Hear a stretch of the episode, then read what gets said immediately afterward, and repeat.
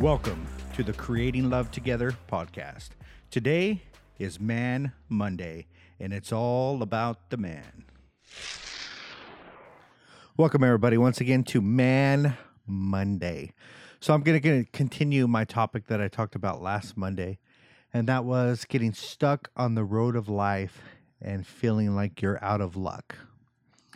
And so after reviewing my episode, I got this good feeling that it was very educational and it was very teaching modality. But I really didn't go into the aspects of my own life where I felt like I was personally stuck on the side of the road and going nowhere in my life. And so I wanted to talk about that for a little bit to help relate to my listeners out there, and so they could see exactly where I'm coming from. And so if you haven't listened to that episode, I encourage you to listen to that now, so this will all make sense. But I tell a story about being stuck on the side of the road. And if you've lived any length of time, you have been in that situation. That is, you're stuck on the side of the road and there's nothing you could do about it. In fact, I'm thinking in my life that I have been in that situation more times than I care to admit.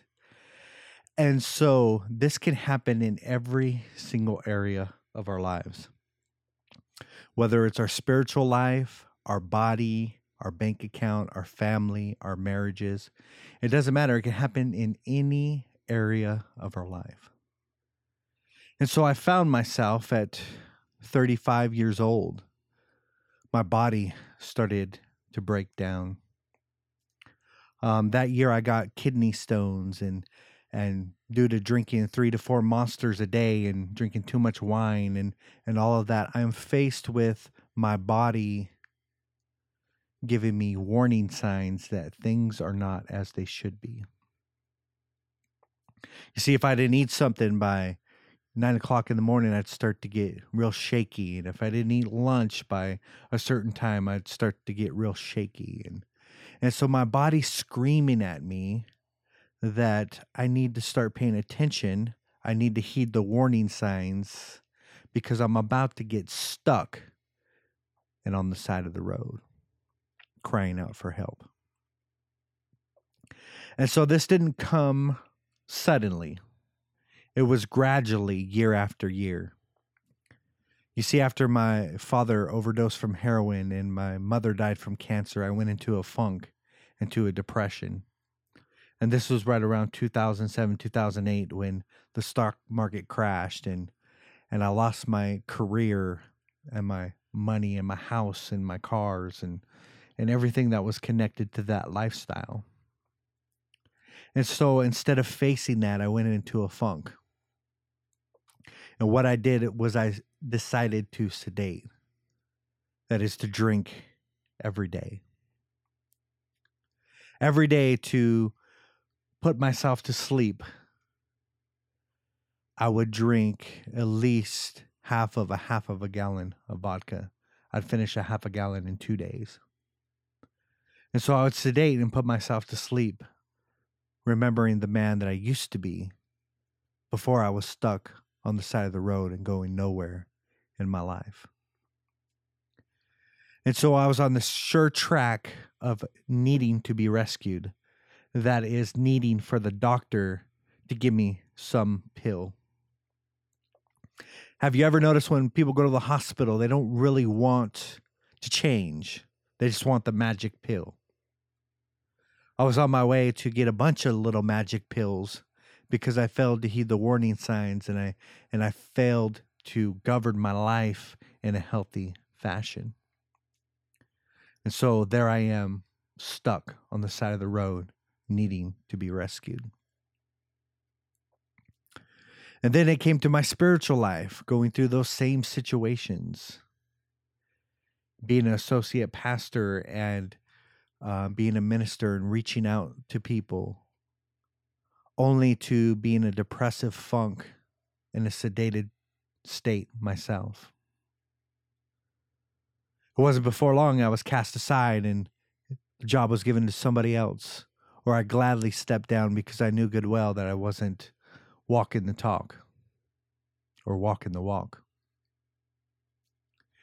And so my spiritual life from that became a major disconnection and a frustration. And my body's falling apart, and my spiritual life is nothing. So then it progresses into the family. What kind of wife wants to be with a sedated man who's depressed and in a funk? And so because I wasn't taking care of myself, who'd want to have sex with that? Who could admire a man who was sedating with alcohol every night? Who could admire a man who refused to get back up after being knocked down? So she found somebody else to admire, which only led to more and more sedation. And then lastly, my business, totally stuck on the side of the road, where once I felt like a pioneer and starting new businesses and just doing great things, found myself doing nothing, stuck at a 9-to-5 job, working for $36,000 a year with no raise in sight, with no future or hope to grow anywhere else. And so every single area of my life, I was stuck on the side of the road and needing to be rescued. Maybe you're a man just like me. You're in that current state and condition.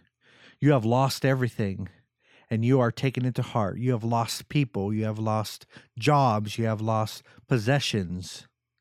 And you are down in the dumps, and you feel like you will never be the person that you were created to be. My challenge for you today is to stand up, to understand that we face situations where we get stuck on the side of the road, but we don't have to stay in that state and condition. This is my hand reaching out to you, saying, now's the time to get up. You could face everything in this world and you could rise, or you could face the obstacles in this world and you could get beat down by them. But the choice is yours. And so you have a decision to make today, every man who's hearing the sound of my voice. Will you face all these obstacles and will you rise above them?